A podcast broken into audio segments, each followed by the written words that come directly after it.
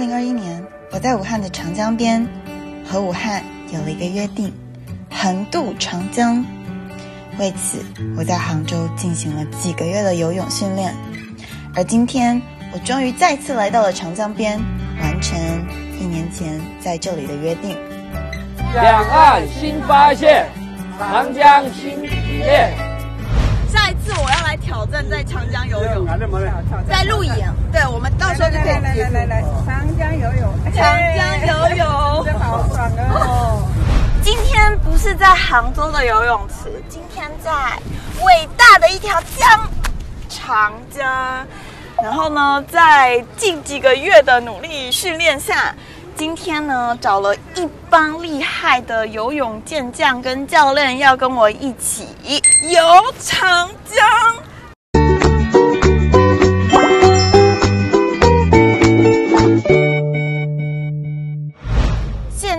早上的六点多，然后你们知道吗？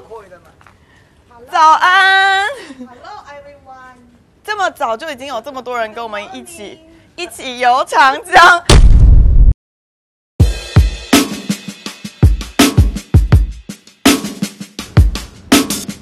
今天带我横渡长江的可不是一般人，每一位大哥哥大姐姐们，他们呢都可是我们长江这边的救援队，也就是只要有稍稍一丢丢不安全的时候，他们都可以，嘿。瞬间的把我安全上岸。哎，教练早！昨天晚上休息的好吗？谢谢。我已经吃了两颗卤蛋，准备可以干劲十足的去横渡长江了。欢迎。但我还是想在最后的问教练一下，就是在安全保障措施上，我需要注意什么？一个漂流袋我们有了，是不是啊？两个女安全呃随游的安全员，再来两个男的，这还有我们那个吴队长的话，呃驾了个冲锋舟个随行。所以其实这就是我之前有听到的，其实渡长江不是所有人随随便便就是突然间就跳进去，呃跳下去那就不熟悉这个水性的跳下去就没了。对，我就听说有时候就是就是还是会有漩涡什么的，所以我们在安全保障上面最基础的就一定要有这个。听说这个有一个很可爱的名字，叫跟屁虫。跟屁虫也叫漂流带，也叫漂流带。就它的颜色很特别，可以让大家迅速的在灰黑的海面上被找到，对吧？对。然后我们国际流行的，国际流行的，嗯。那我们就出发吧，Go！要出发了，教练，我们现在要先去哪里呀？我们往那个大桥，我们下水的地方。要先去大桥，要下水的地方。然后这是我的救生，就是一都穿上。哟，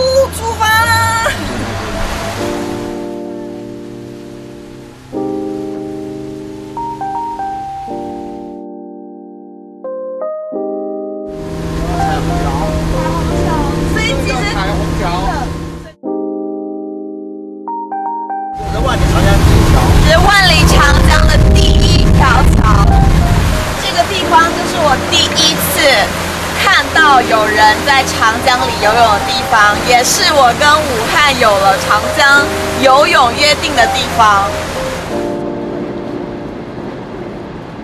现在我们所在的这个地方叫做汉阳门。汉阳门。对，每年的七幺六度假节，七幺六的时候，这里下下水，下水然后游到三阳路去。游到三阳路。对，三阳路起水。嗯。然后呢，这个地方有几个特色，这个地方是个回流。有一个回流在这有一个回流，而且这下面还有船。一般我们下水的时候，就是从这里先往上抢一下，先往上抢，然后再从上面再往外抢出去，然后从再从上面靠着江的力量，然后往外，然后再渡江，是吧？对，也就是不是我们想象中这么简单，就是直的直的过去的，是不可能。对对对，其实我们要跟江的力量一起合力，然后游到对岸。对，然后这个桥等下面呢，那个地方也有一个大的漩涡。有个大的漩涡呢，这时候我们就要，先游到那个地方，就要把身体放平，嗯，放平，然后通过那个水的漩涡的力量把我们甩出去。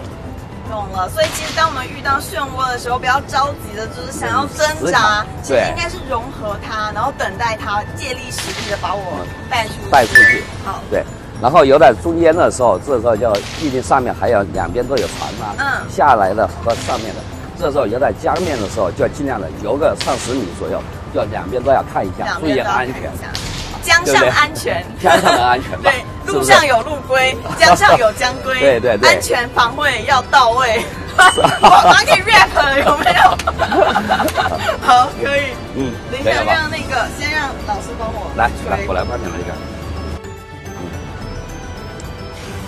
看到没有？游泳的人的肺活量好就这么一瞬间，这这就可以了，这个就是我今天的保护装置了。保护跟屁虫。嗯 Go！欢迎来武汉故乡，耶！下水了，下水，下水。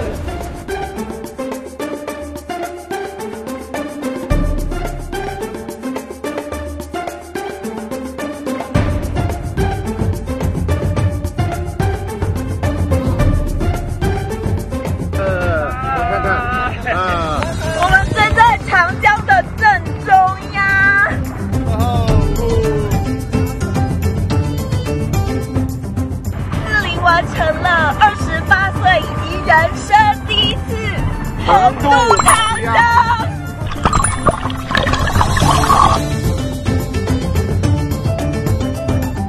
今天的横渡长江，其实整个过程没有疲累，只有觉得非常非常的快乐，因为带着我的大哥哥大姐姐们都是教练。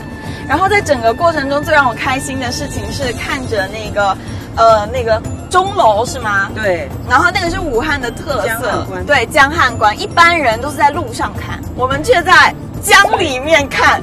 然后呢，看到那就是我们游到正中间的时候，你在两岸的正中心，感觉左边右边看着武汉的繁荣。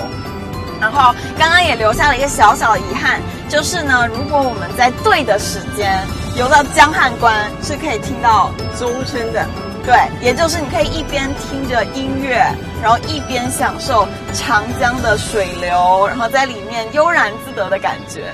不过今天在游长江也感觉学习到一件事情，就是要顺势而为，而不是永远要逆流而上，或者是跟别人冲起来。顺势而为反而可以更快更快的达到自己的目的，跟达到江的另外一岸。我们做到了！